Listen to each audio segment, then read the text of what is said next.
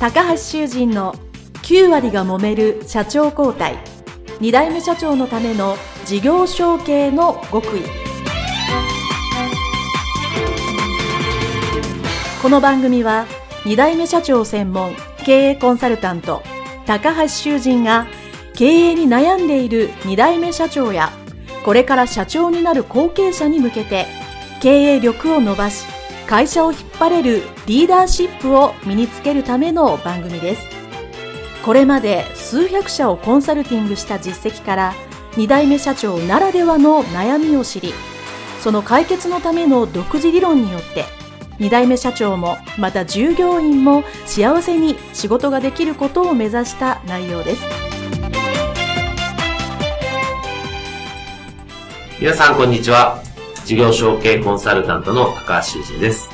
本日は株式会社リック渡辺健一社長のところにお邪魔しましてのインタビューでございます。えー、渡辺社長どうぞよろしくお願いいたします。よろしくお願いいたします。えー、こちら株式会社リックさんはですね、えー、東京都江東区にある、えー、印刷業、えー、されておられまして、えー、平成6年に、えー、お父様が、えー、創業されて、今年が24年、25年目ということで、えー、ございます。えーこちらのね、会社のご紹介をですね、まず、渡辺社長からよろしくお願いします。はい、えー、ご紹介いただきました株式会社、えー、代表取締役社長、渡辺健一です。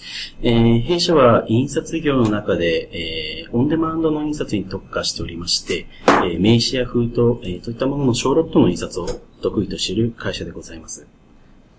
はい、ありがとうございます。まあ、平成6年からということで、まあ、創業当時からそのような印刷をされてたそうですね。名刺が一番多いですね。名刺。はい。名刺をですね、主にされてると。そうですね。いうことですね。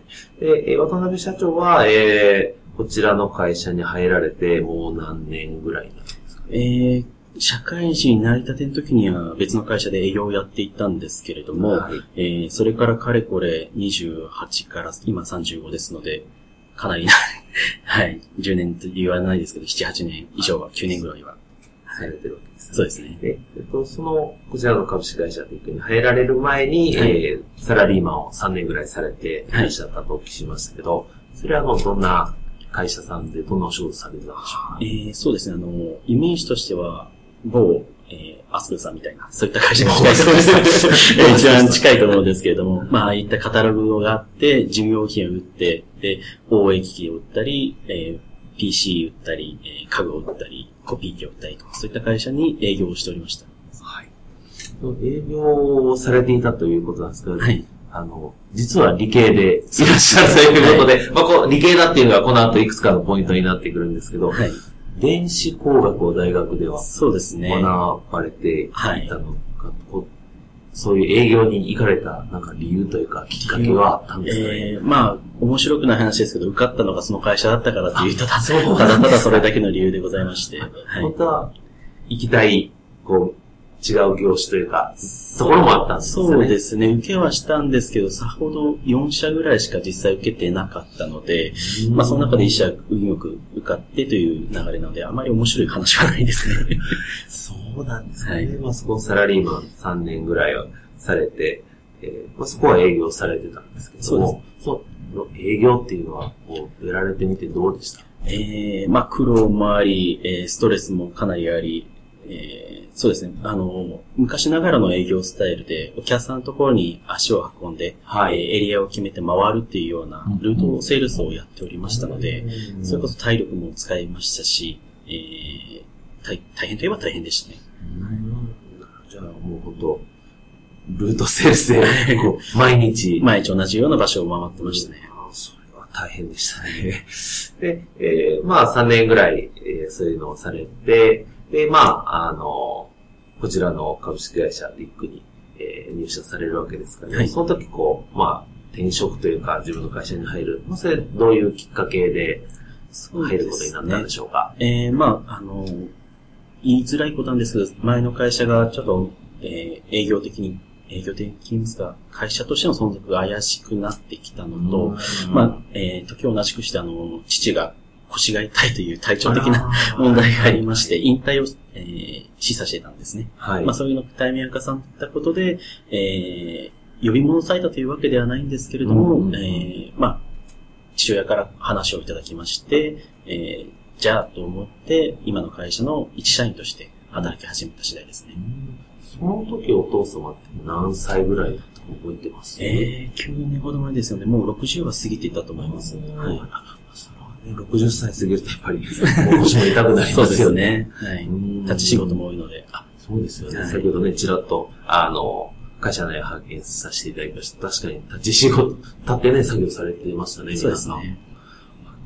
確かに。でもその、当然その、えー、もともとまあ事務の営業されてたので、まあ、こちらのまあ印刷業に関しては、入る前はどんなイメージえー。だったんですか、まあ要はおお父様やってる会社、はい。どんな会社と思ってやってました？イメージとしてはそうですね、あの、あまり結構潔癖症だったので、印刷が、言い方あれなんですけど、汚いようなイメージがあって、えー手は汚れる、うんえーうん。なんか真っ暗なイメージですよね、機械今ががあって。あったんですけれども、まあ、うちとしてはその、そそこをオンデマンドという、あの、レーザープリンターの大きい機械ですね、にうん。特化することで、えー、そういう、なんでしょう、イメージから明るいイメージの方に転向してますし、えー、確かに、まあ綺麗でした。ありがとうございます。僕も、まあ、あの、印刷っていうふうにお伺いしてたので、はいなんかすごい、工場で真っ黒で機械がぐるぐる回ってるんだろうなと思ったら、そうであれ意外に静かでめっちゃ綺麗やんと思いまして。ありがとうございます。ただ、えー逆にオンデマンドに特化したことで、あの、もともとのオフセットさん、オフセット印刷さんの、あの、素晴らしいところも分かるようになりましたし、そこは逆に分業することで、あの、オフセットのプロにオフセットは依頼して、うちはオンデマンドに特化するっていうふうに方向性を分けられたので、良かったのかなと。なるほど。それはもう、お父様の時から、そうですね。足がかりを下にしたので。すごいですはい。ね。で、じゃあ、いざその会社に、はい。えー株式会社ディックに入って、当然まあ、経験ゼロはい。から始められたと思うんですけど、最初まあ、皆さんそうだと思うんですけど、当時どんなことに困ってましたかね？そうです社ね。員としては来たと。はい。えー、まあ、2、3人で、えー、プラス父親がいたような会社だったので、結構、あの、通貨というかアナログ的な部分がありまして、はい。えー、例えばですけど、あの、エクセルで、まあ、注文データをもらったときに、はい。えー一件一件こう手で組版をして、組版っていうのがあの、印刷業界でいうところの印刷の版下を作ることなんですけれども、でまあ、デザイン。デザインはそうですね。あの、組み立てるところなんですけれども、その作業を一件一件手作業をしていたので、まあ、とてもじゃないけど、これから、えー注文数を増やすことが難しいなと。うん。5分かかるものを100件やったら500分になってしまいますので、じゃあそれを、えーどうにかしないといけないなというふうには感じましたね。うん。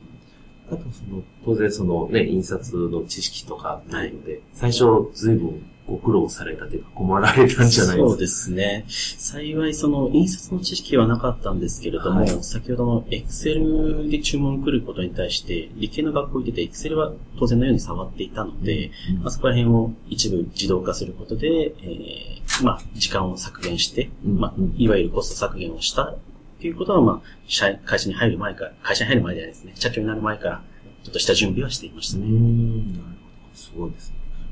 そうですね。どうしても、まあ、印刷業とかね、はい。アナログな部分っていうのそうですねはあると思うので、はいそれを改善できたっていうのは素晴らしいですね。と、まあ、えーまあその、こう、社長になる前ですね。社長のなる、なる前に、えーまあ、特に、えーその仕事上でもいいですし、まあその仕事外の部分の時間でも、まあ要は、次社長になる後継者の時代に、はい。えーそういえばこんなことを考えてたりやってたなっていうことは、どんなことが思い出されます？そうですね。逆に言うと、多すぎてあれもやってみたい、これもやってみたいという夢的なものはあって、で、あとは、それを現実に落とし込む能力が昔はなかったので、えー逆に言うと、夢ばっかり見ていて、具体的なところはあまりできなかったですね。ちなみに、はいえー今考えると、はいこれ、えらい夢見とったなっていうのをなんか、今思い出して、あの、話せる範囲で、いやいや、あのこれはえらいこと思っとったな、みたいな。どただ、無謀なだけで、あの、無謀でいい。あのどっかに営業すれば取れるだろうっていうのが、受注率100%を想定に頭でいたりとか、それは無謀やな。社会人になってたとは思えないぐらいのちょっと頭の上せでしたので、ちょっとそれはちょっと恥ずかしいとこな。るほど、営業してたのに、今書いてあるんだ。それみたいな。ここも取れる、ここも取れるっていうような場面で。まあそういう考えもそうですけど、まあ、それとまあ現実と、そうですね。まあ、それは徐々に、えはいーこの後後半でお聞きしますけど、まあ、社長になられてから、はい。えー徐々にそういうのが現実的になった。まあでも、後継者時代に、まあ、夢を大きく持つことは、まあいいことだなと思います。恐縮です。はい。ありがとうございますはい、えー、それではですね、えー、これで、まあ、渡辺社長、社長になる前ですね、後継者時代の話の前編は、えー、一旦これに終了したいと思いますので、以後ですね、後編、社長になった後のお話に次に行きたいと思います。では一旦これをお借りしたいと思います。ありがとうございました。した。